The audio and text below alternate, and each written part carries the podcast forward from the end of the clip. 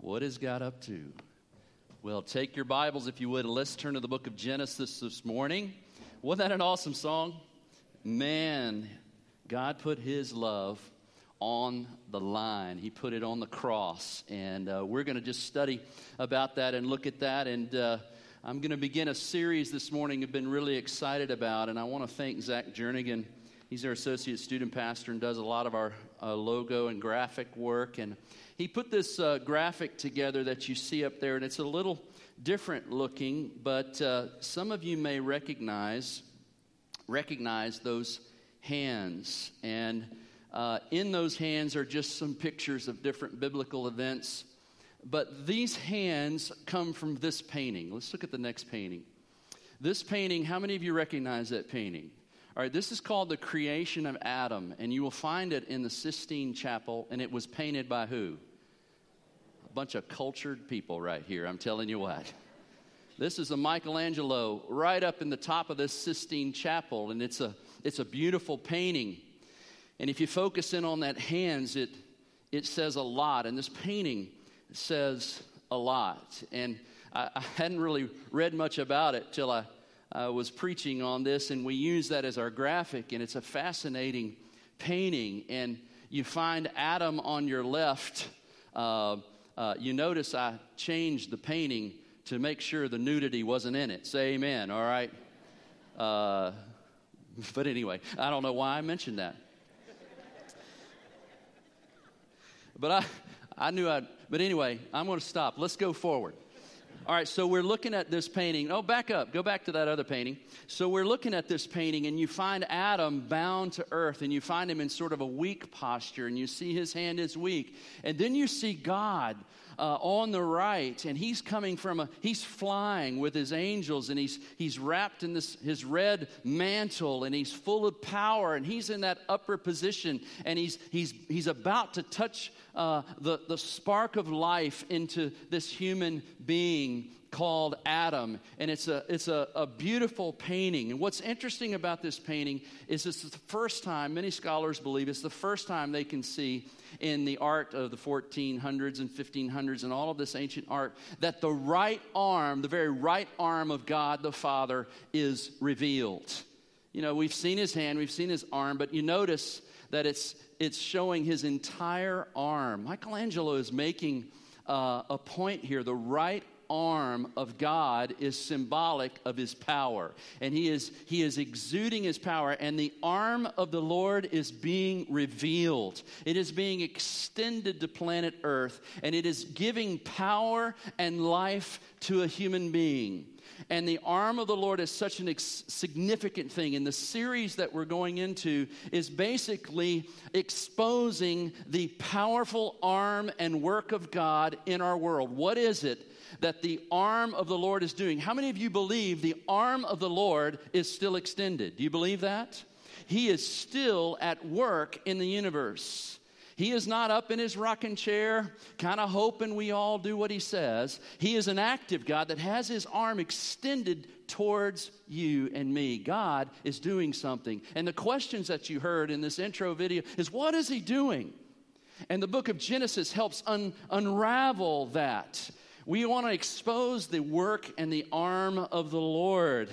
We also want to expose through this series some of the deception that will come. Uh, you already saw this slide. Look at this slide. I think this is interesting. Do you think this was an accident? How many of you remember the movie E.T.? All right, some of y'all are way too young to remember E.T., the extraterrestrial. But this is one of the official movie posters. Does that look a little bit familiar?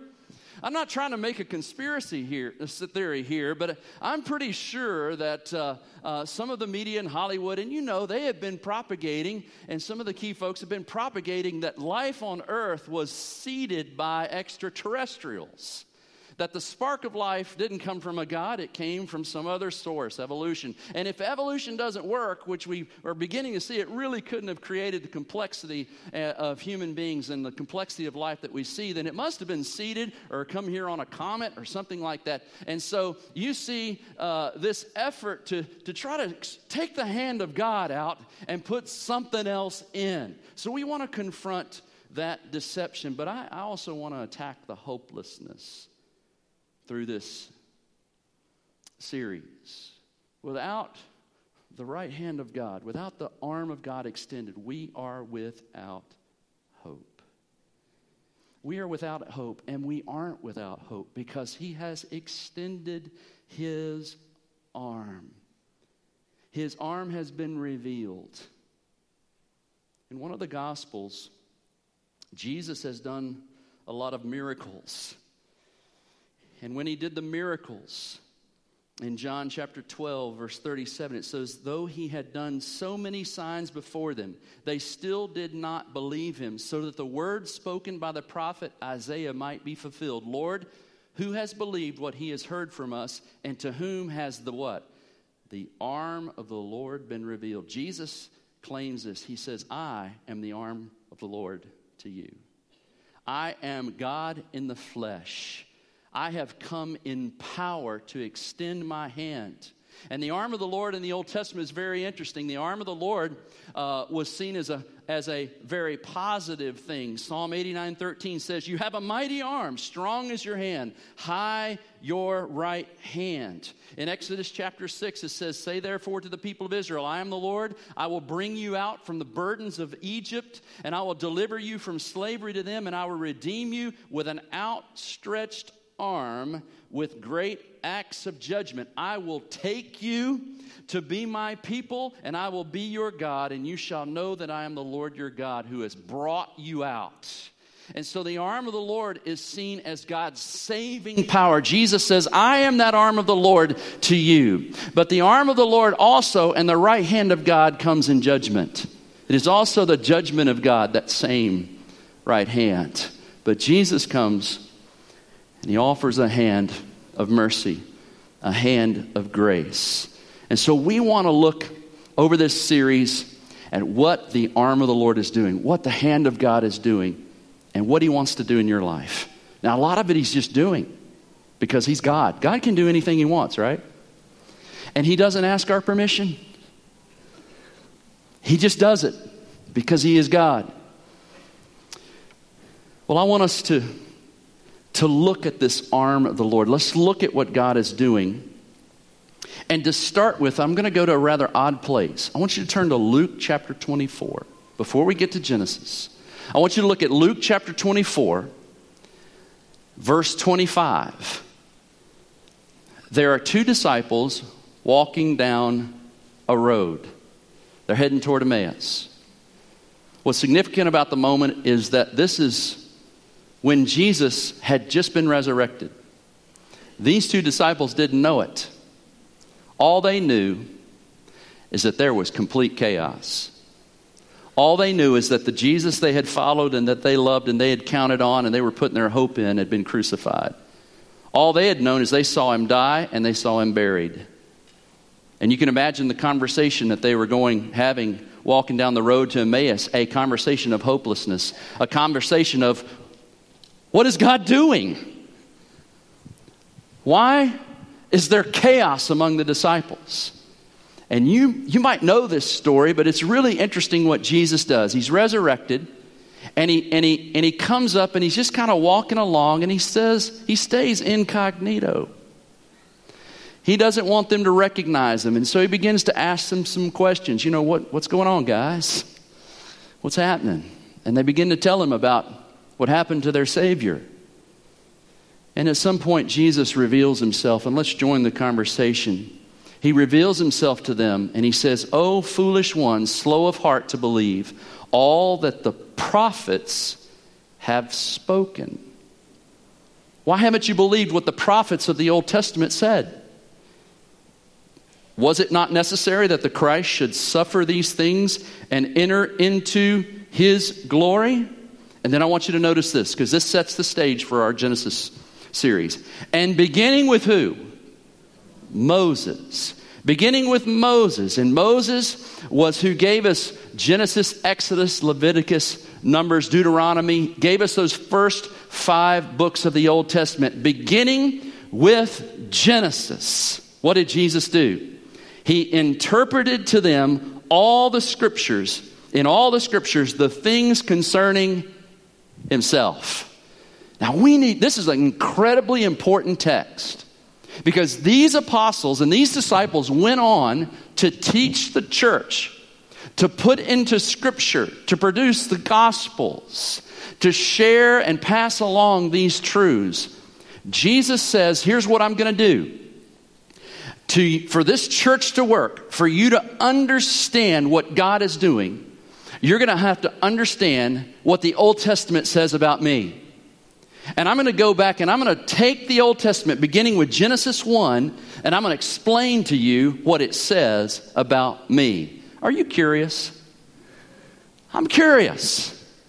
What Jesus might have said as he began to explain. Well, I think I know what he began to say because his disciples started to share it and inscripturate it and, and pass it along. What did Jesus say concerning himself in Scripture? Well, just let's just go back to Genesis together. So in Genesis chapter 1, three verses, that's all we're going to look at. In Genesis chapter 1, he says, In the beginning, and just imagine, he's quoting this to his disciples, and they would have probably known that. You might could quote these verses. In the beginning, God did what? Created the heavens and the earth. The earth was without form and void, and the darkness was over the face of the deep, and the Spirit of God was hovering over the face of the waters. But then God said, What did God say?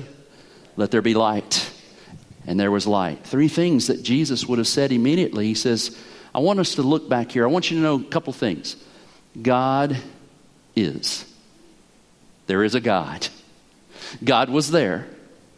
Second of all, I want you to notice, guys, what was happening. There was darkness and there was a void, there was chaos. And, and, and over this waters, over the expanse, you see who moving? You see the Holy Spirit moving. And the Spirit is moving. The very breath of God is moving over the face of the deep. And that hovering is an incredible word because this, this word hovering is like a, a mother bird hovering over and caring for its chicklets, its babies, you know? And so this is a caring, hovering, brooding type word. And, and then you see in verse 3 God's work. He speaks. And when God's word happens, when God speaks, stuff happens, right? And then we could read the rest of the creation account. Days 1, 2, 3, 4, 5, and 6. God speaks the uh, form into existence. He creates the planet and all of the things, and then He fills it on days 4, 5, and 6. And the capstone of that is Adam. The capstone of that is Adam and Eve. He created man in his own image. But Jesus goes back to Genesis and he says, I want you to see the reality of God. He exists. I want you to see the nature of God. And what is the nature of God? In the very beginning, we see a community. He said, Let us make man in our image. You see the Father creating, you see the Spirit moving, and then you see the Son, the very Word of God, speaking into existence, creating all. And so, in the very beginning, there was a God. In the very beginning, there was community and there was love. Aren't you glad we have a God of love? In the beginning was love, and there, in the beginning, there was also this chaos, this void, and God spoke into that His Word. And so here's what Jesus said about all of that. Look, let's look at John. I always don't pack so much scripture into all of my messages. You know I pack a lot, but I'm going to read a lot because I want you to see how Jesus would expound on the Old Testament. So here's the Apostle John giving Jesus' interpretation later on. So Jesus takes him to Genesis and says, You remember God in the beginning, creating the heaven and earth? That was me. In the beginning was the Word. And the Word was with God, and the Word what? Was God. He was in the beginning with God. Look at verse 3. All things were made through him. Now, in verse 14, we know that the Word becomes flesh and dwells among us. Who is the Word in John chapter 1? Jesus. And so Jesus says, You remember Genesis chapter 1? That's me. In the beginning was the Word. The Word was me, and the Word became flesh, and I was God. And all things were made through Him, and without Him was not anything made that was made. In Him was life, and the life was the light of men. Remember all that life that happened in Genesis chapter 1, 2, and 3? Remember all that life that came through me? Let's, let's listen to Paul in Colossians chapter 1. Here's the Apostle Paul. He again is giving some of the interpretation I think that would have began on the road to Emmaus. Jesus says, let's go back to Genesis. Here's what I want you to know. So in Colossians chapter 1, verse 15, the Apostle Paul is continuing to explain this. He says, here's what you need to know about Jesus He is the image of the invisible God, the firstborn of all creation. By him, how many things were created, church? All things in heaven and on earth, visible and invisible, whether thrones or dominions or rulers or authorities, all things were created through him and for him. He is before all things. See, Jesus is not a creation. He was the over all of this creation. He was before all things, and in him all things hold together. He is the head of the body, the church. He is the beginning, the firstborn from the dead, that in everything he might be preeminent. Now, if we go back to Genesis chapter 1, there were two creative actions. There was the first creative action God made. The word there means, means he made out of nothing. He's created it out of nothing. He went from something to nothing. It's a different Hebrew word. Then there's another action that God does, and this is where He takes what He has made and He forms it. And He uh, turns the chaos into cosmos. He turns the chaos into order. And Jesus says, Look at this. He says, I am the one who did that and I am holding all things together. And notice in verse 19 of Colossians, go back to Colossians chapter 1. It says, For in Christ all the fullness of God was pleased to dwell, and through Christ to reconcile to himself all things. Now, stick with me. To reconcile things means things have become unreconciled. Duh right? So there's division, there's chaos. All we have to do is watch the news. There's division, there is brokenness, there is sin, there is struggle, there's pain. There's all of these things that we could go on and on that we see in a world not just in a macro sense. How many of you experience a little bit of chaos every day? in your home, in your Sunday school class, your life group, your business, your health. We are battling chaos, and look what Jesus is doing. He is reconciling to himself all things, whether on earth or in heaven, and he is making peace by the blood of his cross. So Jesus comes along and he says, Here's what I'm doing, guys. You remember the first creation, Genesis 1 1 through 3. That was me. In the beginning was the Word, and the Word was with God. The Word was God, and all things were made through him. Let there be light. Right? So he was there. He says, But then sin entered in the world. And we'll begin to look at that over the next couple of Sundays. He said, Sin and chaos came back. Remember what he said every time he created something in Genesis? He looked at it and he said, It is marginal. No, he said, It is good. But sin came back in, and with sin came chaos. But here's the glorious story of Scripture God came back.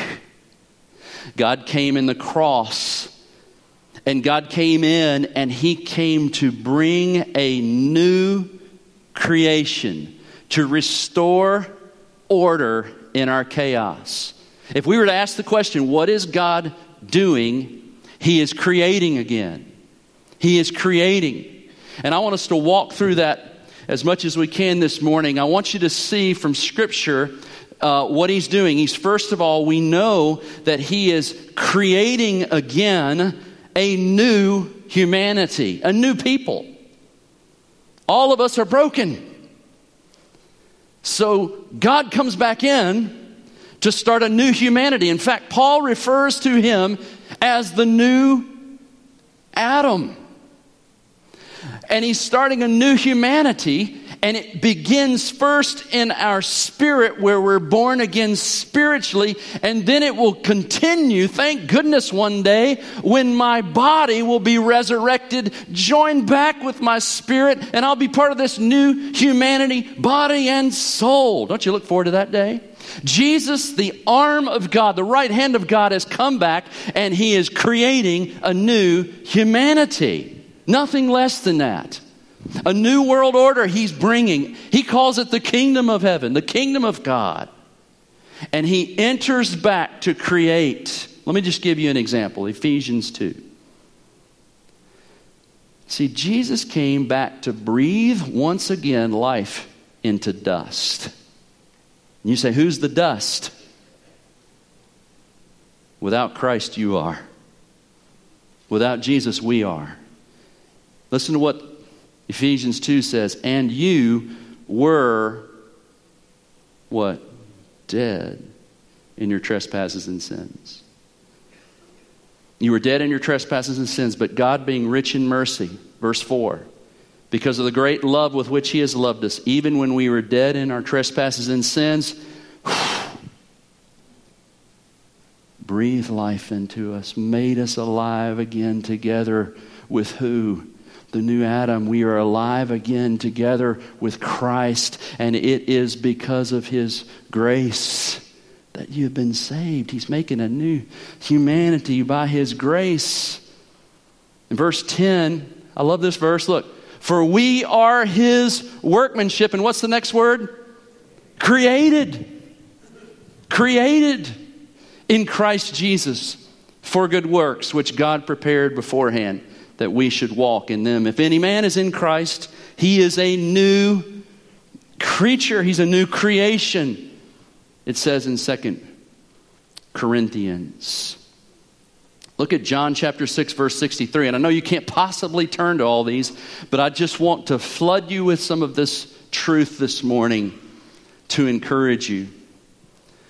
In John chapter 6, verse 63, it says, Jesus says, it is the Spirit who gives, gives what? Life. The flesh,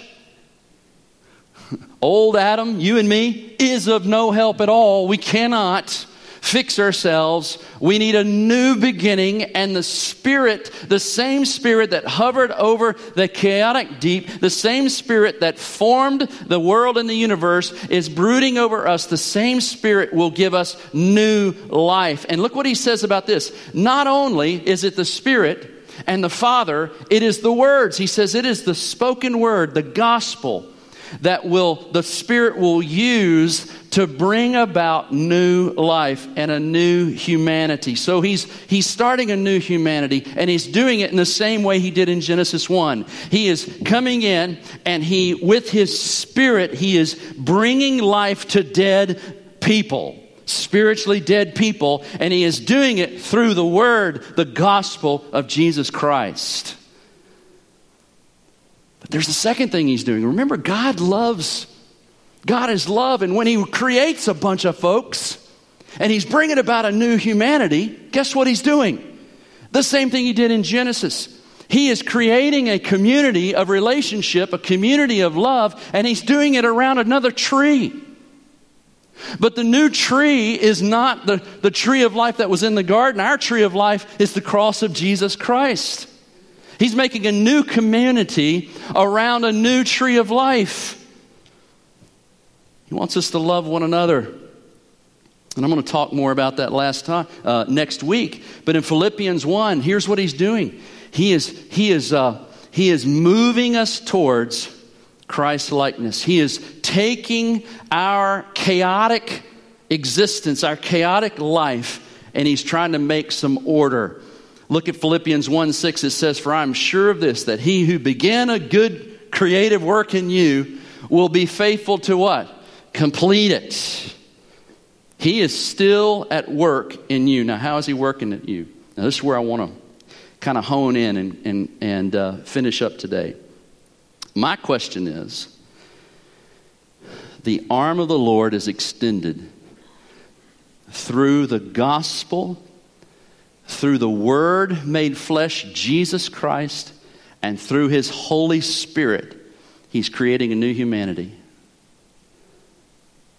And you are one of them if you have come to faith in Christ.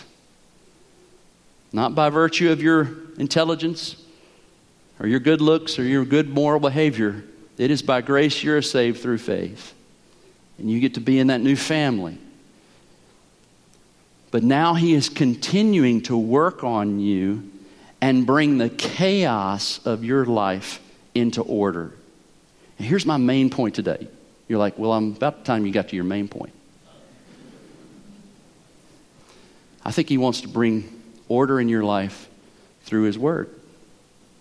The same way he did it in Genesis 1, he's still wanting to do it through his word. His word brings order. And here's the reason that you and I often struggle with chaotic, disorderly lives. We neglect His word. We, we step out from under the ordering principles of His word. He said, Listen, I have given you life, now let me give you order. And he gives us the gospel and he gives us the principles of Scripture. And he says, Here, take this and bring order. The Holy Spirit, with his word, can bring order to your life. Let me just give you a few examples. Wouldn't you like order in the presence of sin? The chaos of sin. Sin blinds us. But listen to what the Word of God did for, say, Timothy, one of Paul's disciples. Paul says this in 2 Timothy. He says, But as for you, continue in what you learned and firmly believe, knowing from whom you learned it, and how from childhood you've been acquainted with the sacred writings. Notice what the sacred writings of the Old Testament had the ability to do accompanied by the Spirit of God in the heart of young Timothy. Look at verse 15. And how from childhood you have been acquainted with the sacred writings, which are able to make you wise for what? Salvation through faith in Christ.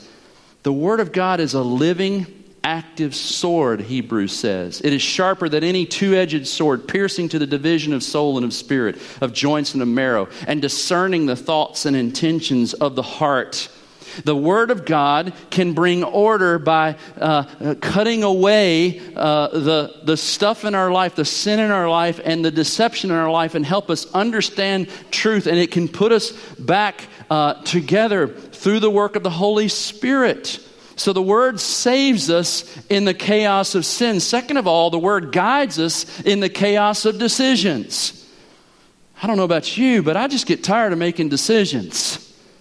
I get tired of the continual onslaught of decisions about my kids, about church, about what channel to land on when I'm surfing. No, I'm just kidding. Y'all ever have that problem? My wife just says, Make a decision. I did. That's my mind. But the important decisions of life, in all seriousness, weigh on us. What brings order in making some of those decisions? I need a word from the Lord, and He has given us the word. I love Psalm 119, 130 says, The unfolding of your words gives what?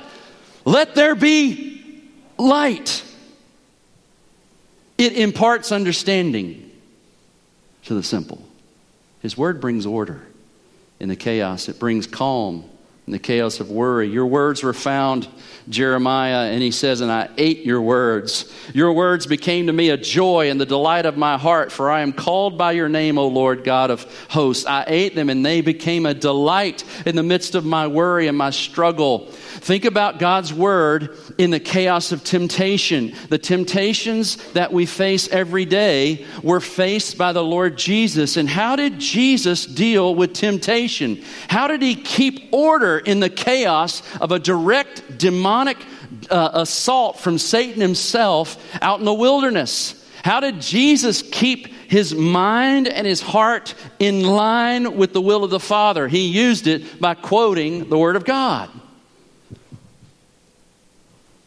Jesus looked at the devil after the devil came to him there in Matthew 4 3 and said, If you are the Son of God, command these stones to become loaves of bread. And he looked at him and he said this, verse 4 It is written. Man shall not live by bread alone, but by every word that lives from the mouth of God. It is written. How, how can you be prepared to keep your life in order. It is to walk in the Spirit and have your mind and your heart transformed by His Word. And that is what the arm of the Lord, the Lord Jesus, wants to do in your life. He created you, He began a good work, and He is completing it by helping you become ordered under the authority and guidance of His Word. And everything in our culture and in your flesh is going to lead you away from that. Count on it. So it is why the scriptures just tell us to learn His Word. I love, Paul says it will help you bring order in the chaos of church life, Timothy. I love in 2 Timothy chapter 3, he's encouraging this young pastor. It's going to get chaotic in church life, in, in community.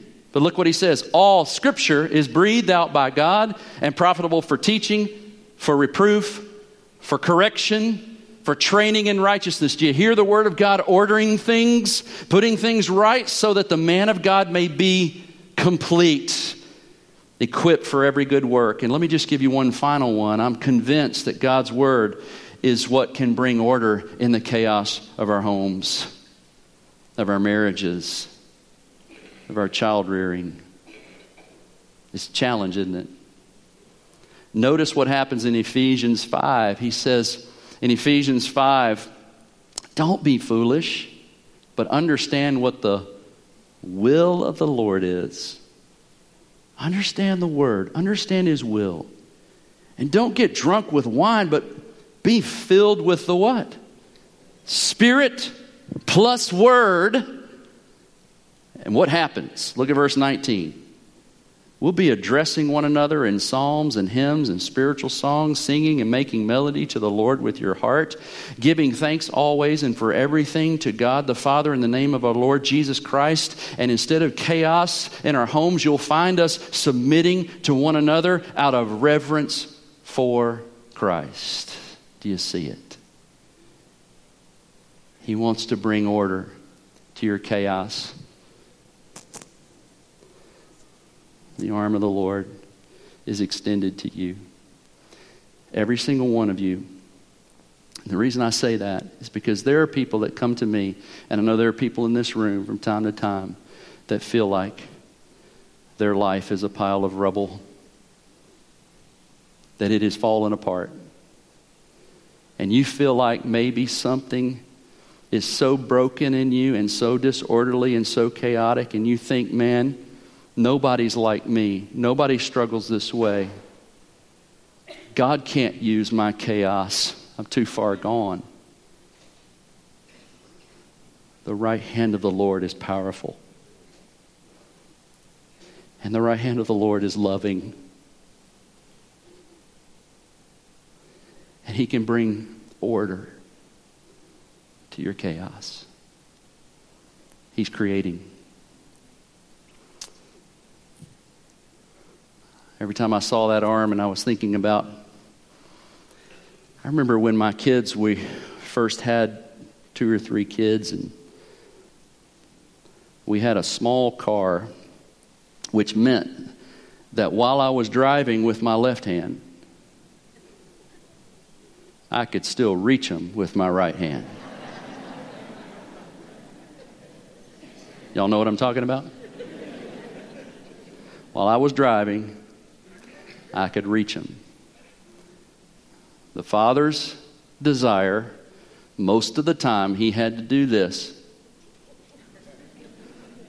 was to restore order in the midst of chaos. Y'all been there?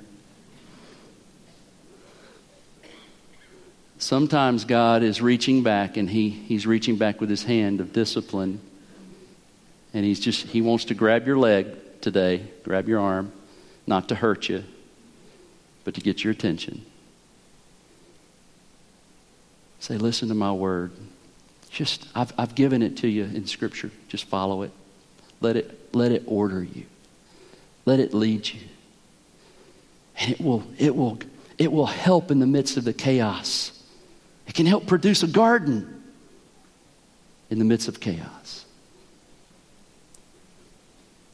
But I kind of miss those days because there are other times I reach back. I can just feel their little chubby legs in their car seats right now just to hold them, just to squeeze them, just to love on them. You've been there? Every parent has. Your father loves you, and he wants to bring order if you'll let him. Let's pray together. With your heads bowed and your hearts bowed, what does the Lord want to do in your life today? He's reaching out his hand some of you today need to take that hand for the first time. Surrender your heart to Him as Lord and Savior. He's offering that to you. You simply just reach out in prayer this morning. I just encourage you to open up your heart and say, Lord Jesus, thank you for reaching out your hand of grace and life. Just pray that to Him. Just thank Him. If you've never trusted Christ as your Savior, just pray to Him right now. If you want to be, be born again, be part of His family, just pray to Him, Lord Jesus, give me life, eternal life. Forgive me of my sin. I take your hand. Thank you for loving me. Make me a new creature. Just pray that prayer. If you've never trusted Christ as your Savior, you can do it right now, right where you sit. Believer, maybe you're one of his kids that just has gotten order out of order in the back seat. And you know you've come out from under his word, and you know you're being disobedient. And you couldn't make him love you any more than he loves you. You can't be moral enough to where God says, "Yo, I, I finally love you because you're good enough." What parents like that? No.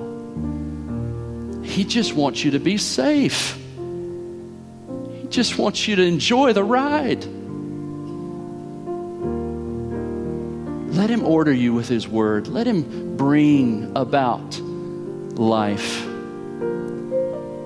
Perhaps you just need to spend some time with him every day reading in scripture and letting it, it's just it's a lifelong journey growing join a life group where others can encourage you start reading your bible through let him speak to you a good assignment would be to start reading genesis while i go through this series just start reading genesis you'll learn so much let him speak to you Father, I just pray that you've spoken to all of our hearts. Thank you for extending a loving hand of salvation. We embrace it. We thank you for it. And now, God, we respond as we sing. In Jesus' name.